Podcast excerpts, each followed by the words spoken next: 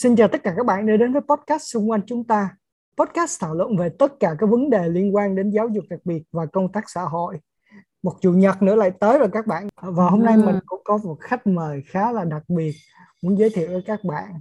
Đó là chị Nguyễn Thị Tiên là co-founder của BCNV và chị sẽ đến đây chia sẻ cho chúng ta về cái chiến dịch song hành của chị để hỗ trợ cho các bệnh nhân ung thư cũng như là chia sẻ về cuốn sách sống lần thứ hai của chị là một cái cuốn sách mà rất là tỉ mỉ cũng như là rất là ý nghĩa nói về việc đồng hành của chị với người chị cũng như là các hoàn cảnh mà chị đã gặp trong quá trình đi giúp đỡ của mình.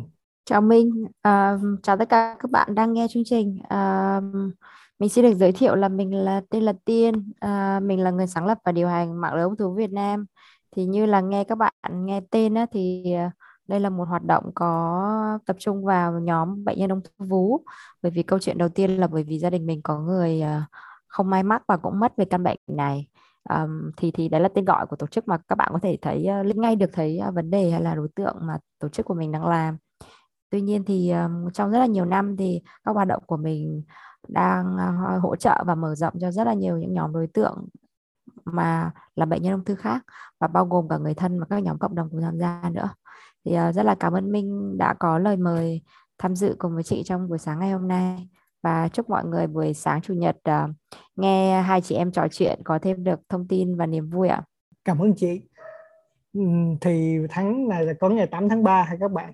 Thì 8 tháng 3 thì chúng ta nhớ đến những người phụ nữ thì mình không phải là kiểu sexist hoặc là phân biệt đối xử nha. Nhưng mà theo mình cảm thấy thì phụ nữ um, sẽ có nhiều cái um, thách thức hơn so với những người đàn ông.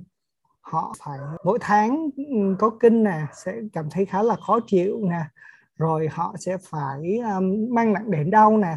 Rồi chưa kể những cái ung thư mà có thể um, gây ra những cái sự đau đớn mất mát to lớn ảnh hưởng tới um, sức khỏe của họ cũng như hạnh phúc của họ như là ung thư vú hoặc là ung thư cổ tử cung. Và những người mà ung thư thì sẽ phải là ừ, điều trị rất là nặng nề và những người họ sẽ phải um, mất cái mái tóc của mình. Mà với những người như người người Việt Nam người châu Á thì cái cái mái tóc á, nó khá là quan trọng khá là quý giá đúng không chị? Em có nghe chị chia sẻ trong một số ờ, podcast về cái việc này. Chị nghĩ là đúng là như vậy bởi vì thật ra thì um, thứ nhất đầu tiên là chị là phụ nữ và hai nữa là với phụ nữ thì um, đẹp nó luôn là một cái yếu tố um, rất là quan trọng. Uh, phụ nữ quan trọng về ngoại hình và thật ra thì đấy lại là những cái mang tính nữ ấy đẹp cho xã hội và luôn được tôn vinh nữa thế thì um, đặc biệt là về văn hóa Việt Nam nữa thì thì trước đến nay hay có câu nói là mái tóc là góc con người ấy.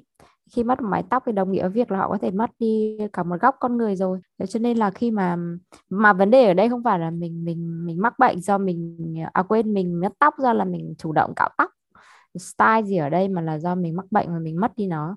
Thì chị nghĩ là đây là một cái cái tổn thương mà uh, nếu chỉ là một người bị phụ nữ bình thường thôi ví dụ như chị biết là có những rất là nhiều người bạn chị mà đi cắt tóc mà không được giống kiểu mình hài lòng á về họ cũng rất là buồn. Hay là ví dụ như um, ai đấy có có vấn đề mà cạo đầu thì có thể đi ra ngoài cũng bị đặc biệt là rất đây cách đây đi lên rất nhiều năm nữa có những người kể cả con trai thôi mà cạo đầu ấy. Và đặc biệt là ở ngoài Bắc chị sinh ra và lớn lên ở ngoài Bắc thì những cái định kiến về ngoại hình ấy mọi người luôn cho rằng là cạo đầu thì trong không tử tế trong không đàng hoàng chẳng hạn. Vậy thì đấy còn là nam giới và nếu tưởng tượng như câu chuyện đấy họ bị đánh giá bởi người khác khi họ không biết câu chuyện liên quan là gì thì bản thân nó cũng có thể làm cho người ta rất là buồn về mặt tinh thần. Thì um, với chị về mặt um, văn hóa ờ, về mặt giới tính hay là những cái giá trị mà mình đang có ở Việt Nam nơi mình sinh sống thì mái tóc nó vô cùng quan trọng ở những góc độ như vậy. Đó nên là em thấy là chỉ có một cái ngân hàng tóc là rất rất là hay giúp cho người phụ nữ là có thể là ừ, tự tin trong cái giai đoạn là hóa trị. Mà mất hết ừ, tóc như thế thì đúng là một cái điều mà khá là ý nghĩa đó. Tại vì không ừ. không phải ai cũng có sẵn. Những người thân yêu mà có được cái mái tóc khá là dày để để có thể làm được một cái bộ tóc giả ờ, thật ra thì um, thư viện tóc mà tụi chị đang làm ấy thì là uh, cho mọi người đóng góp tóc thật của mình uh, và có một số quy định và tiêu chuẩn thế nhưng mà không phải là chỉ hỗ trợ cho bệnh nhân ung thư vú không đâu mà cho tất cả các nhóm bệnh nhân ung thư và không chỉ hỗ trợ cho bệnh nhân nữ không đâu mà còn có cả dành cho nam giới và bệnh nhân ung thư nhi nữa Ồ. thì uh, tất tất cả các nhóm đối tượng này nếu cần sử dụng thì đều có các hỗ trợ miễn phí. Ừ, hay quá em thấy chị có quan tâm đến cả các uh, bệnh nhân nam đúng là quá là tuyệt vời luôn. Ừ, vì nó cũng đúng từ rồi, cái vấn đề quan niệm như chị nói hồi nãy là có những người nghĩ là kiểu ờ, để đầu trọc là hộ báo hoặc là kiểu tù tội hoặc là kiểu uh, sư giả danh hay cái gì kiểu kiểu như thế. Ừ đúng chính xác. Chị uh, đi làm các hoạt động bệnh viện thì thật ra đây là nhu cầu có và mà chưa được quan tâm. Đấy, ví dụ như bình thường cứ nghĩ đến tóc thôi thì mọi người chỉ nghĩ đến các chị các mẹ chẳng hạn như vậy mà quên mất rằng là có rất là nhiều bệnh nhân ung thư là nam giới. Họ cũng có những cái mặc cảm nhất định mà thậm chí rằng là còn có cả định kiến là việc là ôi đàn ông thì phải mạnh mẽ hoặc là đàn ông đầu trọc chẳng sao cả.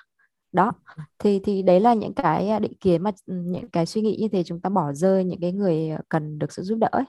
và những cái suy nghĩ như thế nó làm cho chính những người cần sự giúp đỡ họ không dám uh, cởi mở hoặc là lên tiếng để đi tìm kiếm sự giúp đỡ thế thì um, bọn chị chỉ gợi mở là, là có những cái hỗ trợ như thế uh, đã sẵn có và việc quan trọng nhất là có thể cộng đồng sẽ giúp chia sẻ thông tin này để có nhiều nam giới hơn nhận được cái sự hỗ trợ này ừ.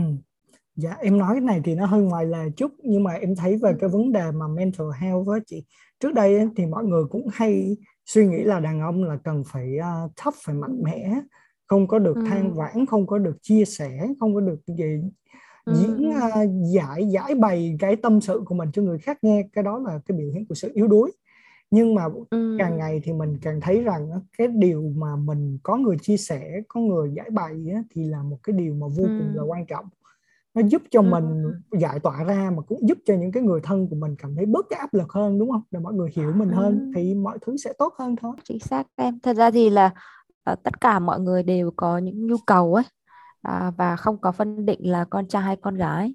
À, nam giới hay nữ giới hay là kể cả về đối tượng về cả về là tính cách hay là nhóm dân tộc vùng miền. Thì về cơ bản rằng là chúng ta phải có cái hiểu đúng về sức khỏe ấy. sức khỏe nó bao gồm cả về mặt uh, cơ thể vật lý và kể về mặt tinh thần nữa. Nó là hai thứ không thể tách rời. Thế thì ở Việt Nam chúng ta thường đi bệnh viện mà chúng ta chỉ chữa cái phần về mặt uh, vật lý thôi mà chúng ta quên mất rằng là cái sức khỏe về mặt tinh thần nó là một phần vô cùng quan trọng trong cái um, một cái tổng thể chung gọi là trong cái từ sức khỏe ấy. Ừ. thì uh, rất rất mừng là um, có một điều tích cực um, trong sau dịch covid đấy là mọi người bắt đầu thấy cái tầm quan trọng của sức khỏe tinh thần và bắt đầu quan tâm đến nó nhiều hơn mọi người sẽ có thể nhìn thấy là những cái hoạt động mà chị làm nó tập trung về hỗ trợ tinh thần nhiều hơn ừ. và và nó không hoàn toàn không phải là hỗ trợ tài chính hay là cũng không phải giúp đỡ về mặt uh, điều trị sức khỏe. Bởi vì cái đó hoàn toàn là những cái việc mà đội ngũ y tế các bác sĩ chuyên môn họ đang làm rồi. Ừ, dạ hoàn toàn chính xác. Tại vì em thấy là nhiều khi mình có nhiều tiền nhưng mà tinh thần của mình không tốt lúc nào mình cũng lo lắng suy nghĩ thì nó cũng vậy. Nó cũng hại hại tâm hại thân này à, và bây giờ mình quay quay trở lại với cái việc là tóc ha thì em cảm thấy là chị là một người cũng khá là dũng cảm trong cái việc là à, cạo tóc như vậy. Và em có đọc sách của chị và em đã có nghe được những cái um, việc mà chị đã trải qua thì em cảm thấy là đúng một cái điều mà mà không không phải ai cũng làm được. Thì um, chị có thể chia sẻ một chút và cái cái cái nguyên nhân vì sao chị đưa ra quyết định dũng cảm này và chị đã phải đối đầu với chỉ trích của mọi người ra sao? Chị thì um, chị cắt tóc hay là chị cắt tóc nó không xuất phát từ việc là mình muốn làm uh, đồng cảm với cộng đồng. Uh, chị không muốn chứng minh uh, một bất kỳ điều gì cả. Thế thì uh, nó chỉ rất là ngẫu hứng một ngày. Chị cũng có kể trong cuốn sách uh, sống lần thứ hai của chị uh, mình cũng có nghe đoạn đấy. Thì về cơ bản là một ngày đẹp trời chị đi nhổ răng. Sau đấy thì đi trên đường thì uh, đường đang kẹt ý thì chị đứng ở ngay dãy phố ờ, cắt tóc ở ngoài vỉa hè. Thì uh, tự dưng lúc đấy lóe lên trong đầu là mình thử cạo đầu xem sao. Thì um, mà mặc dù lúc đấy chị gái chị cũng chưa có điều trị hóa chất cũng chưa có dụng tóc gì cả. Thì uh, chị chẳng muốn cố gắng làm để lúc đấy thì hoàn toàn không có một suy nghĩ trong đầu rằng là ôi mình phải cạo đầu để giúp đỡ chị mình phải cạo đầu để cảm thông với xã hội hay là đồng bệnh thì hoàn toàn không. Thì uh, đấy là một suy nghĩ nó lóe lên rất là bất chợt xong thì làm luôn. Xong thì uh, lúc mà cạo đầu xong thì um, và nhổ răng xong thì uh, trên đường về um, cứ khóc khóc khóc suốt khóc suốt mướt và chị cũng không lý giải được là thực sự đấy là cái cảm xúc nó như thế nào nữa. Nhưng nó lạ lắm. Là thế thì uh, Ờ, đầu tiên là lý do như vậy thôi. Sau đấy khi mà chị uh, cạo đầu ở thời điểm đấy thì cũng tính ra cũng cả chục năm rồi ấy nhỉ? Mọi người nhìn mình rất lạ bởi vì thật ra là hồi đấy là chị sống ở ngoài Bắc chứ không phải là ở trong Nam. Ở ngoài Bắc họ định kiến về ngoại hình nhiều hơn ấy. Thì uh, ví dụ nhiều người không biết thì uh, sẽ nghĩ là mình là tất tất uh, con nhà không uh, gia giáo không có tử tế. Hoặc là tại vì trong mình đâu có ốm yếu đâu đau khổ hay là có dây dợ hay có nằm trong viện gì đâu đi ngoài đường tung tăng mà. Lại ừ. còn trông uh, khỏe mạnh nữa. Thì ừ. mọi người uh, chỉ có nghĩ về cái thiên hướng đấy chứ không nghĩ đến việc là uh, mình bị bệnh.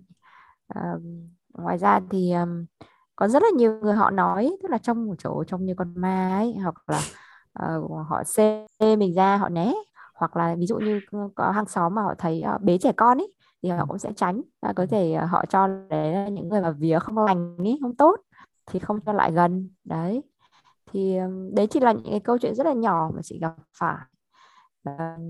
Nhưng mà khi mà vào phía Nam ấy thì chị thấy mọi người có những suy nghĩ bắt đầu khác. Ví dụ như mọi người sẽ hỏi là có phải là con hay là chị đang cầu nguyện cái gì không trong miền Nam thì thấy có một số người theo đạo Phật họ nguyện cái gì đấy là họ cạo đầu và họ ăn chay.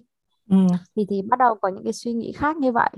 Nhưng mà những cái suy nghĩ hay là những cái cách đối xử uh, với bộ dạng của chị thì nó cũng khá là phổ biến theo kiểu không thích ở gần không thích tiếp xúc giao du. Hoặc là hồi mà chị đi tìm thuê nhà thì cái chị chủ thuê nhà thì là bạn của một người bạn thì không có vấn đề gì. Nhưng mà đến có một ngày là ba chị lên chơi xong thì uh, chị được nghe kể là chị bị mắng bởi vì ba chị nói rằng là cho thuê nhà thì phải tìm người tử tế về cho thuê. Tại sao lại cho một đứa trong không tử tế gì ở đến ở cái nhà này? Đấy đại lại thế.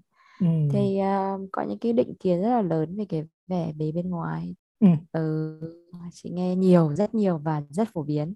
Nghĩ rằng là nếu như mà một người bệnh họ đang có bệnh trong người mà họ bị nghe những cái câu hay là cách đối xử như vậy thì thực sự nó thêm sự khổ tâm ấy về phía bên trong không có sự nâng đỡ về mặt tinh thần. Ừ. mà từ đâu mà chị lại có cái ý định là để để như vậy luôn? Ôi, thật thì thật ra là bây giờ để nó quen em ạ. Bây giờ lúc mọi người nhìn uh, chị có tóc xong mọi người còn chẳng nhận ra chị với cả buồn cười là bây giờ khi mà có tóc thì mọi người lại bảo là đầu trọc xinh hơn à. thì uh, ừ bây giờ tôi cũng thấy quen với cái hình ảnh của mình. Mát đúng không? Gọi đầu trống không cần phải sấy. Cho nên là bây giờ kinh tế lạm phát rồi mình cũng nghĩ đây là một cách tiết kiệm. Thật cái chứ chị. Mỗi lần mà kiểu chăm sóc một cái đầu á em thấy như là mấy chị em là tốn nhiều khi cả triệu bạc á cho mỗi lần mà đi ừ. salon á đâu có rẻ chính đâu. xác chính xác. Mỗi lần đi cắt tóc nữa cũng cả triệu luôn đấy nói về uh, cuốn sách ha. Sống lần thứ hai thì em rất là may mắn là hôm trước thì em uh, cũng đang lo lắng là không có đọc được bản giấy thì em cũng có ừ. tìm được bản audio và nghe bản audio thì uh, trải nghiệm của em thực sự mà nói là em thấy chị viết khá là chi tiết. Về ngày giờ cũng như là về các cái chi tiết liên quan đến cái việc mà điều trị thì thực thực sự là em nghĩ cuốn sách này có thể dành cho những cái người nào mà có um, những cái tư duy thoáng cũng như là có một cái sự gọi là dũng cảm nhất định để đọc tại vì có những chỗ thực sự ừ. em đọc và em còn phải skip qua tại vì em cảm thấy nó khá là ám ảnh tại vì là em là một người là ừ. khi mà em đọc một cái gì đó em ừ. nghe chuyện hoặc em nghe sách hay ừ. là nghe bất cứ cái gì em có thể liên tưởng ngay được cái hình ảnh đó trong đầu thì nhiều khi nó gây cho em những cái sự ám ảnh có những lúc là em ừ. đọc một số chương của chị thì em em đã khóc em cảm ừ. thấy là nó quá là tàn khốc á nên là cũng ừ. mình mình cũng cân nhắc là mấy bạn nào mà đang đau mút thì mình nên để cho những lúc nào mà mình thực sự thoải mái mình hãy đọc nhưng mà thực sự mà chia sẻ luôn thì em thấy là đây là một cái cuốn sách mà chị khá là đầu tư về cái mặt nội dung và chị đã mất bao nhiêu thời gian để viết cuốn sách này hả? Chị mất uh, gần 2 năm để hoàn thành cuốn sách này. À. Từ giữa năm như khoảng tháng 4 tháng 5 chứ. Sau khi mà chị gái chị mất, chị gái chị mất ngày 17 tháng 3 này. Ừ. À, thì sau đấy thì chị chỉ uh, nói với anh rể chị là chị cần cái máy tính của chị để chị tìm một số tài liệu liên quan đến công việc. Yeah. Dạ. Sau đấy chị tình cờ chị thấy một cái tập tài liệu có nốt tên là Diary of Love nhật ký tình yêu. Thì chị vào, chị à, chị mở cái file đấy ra, chị đọc và chị thấy à, chị gái chị viết à, nốt lại những cái ngày mà chị đi điều trị. Đó. Lúc mà chị đọc thì chị rất là bất ngờ và chị cũng khóc như mưa. Bởi vì là mình ở cạnh chị rồi ra ra vào viện nấu nướng tíu tít với nhau rất là gần gũi và mình nghĩ rằng là mình rất là hiểu chị nhưng cuối cùng là khi mà đọc những cái suy nghĩ đấy thì mình thấy rằng là à có những suy nghĩ chôn giấu mà họ chỉ quyết định là họ giữ cho riêng mình chứ họ không chia sẻ với người thân. Ừ. à, vì có thể là những chia sẻ đấy nó làm mất tinh thần. Thì chị thấy rằng là có thể đấy sẽ là những suy nghĩ của cả hàng triệu người họ chôn giấu những cái điều đấy cho riêng mình ấy mặc dù nó đau khổ hoặc là có gì nó tăm tối nhưng nó thực sự là những suy nghĩ thật mà họ phải đối diện những người mắc ung thư ấy, họ phải đối diện. Thì chị nghĩ nó cần thiết được biết đến đặc biệt là những cái người đang đang đang trên hành trình song hành cùng với người thân của mình ấy. Bởi vì ừ. họ sẽ là những cái động lực mạnh mẽ nhất để cùng người thân của mình vượt qua. Nhưng mà nếu mà họ không hiểu được thực sự những cái điều đấy thì họ sẽ không giúp ích được nhiều. Thì chị nghĩ nó chỉ là một cái cầu hoặc là một cái dòng nước khơi thông ấy để cho cái suy nghĩ giữa hai bên uh, nó được thông suốt hơn và khi mà họ hiểu được nhau hơn thì họ sẽ song hành với nhau tốt hơn và nhờ những cái hỗ trợ này nó sẽ làm cho kết quả điều trị tốt hơn ừ.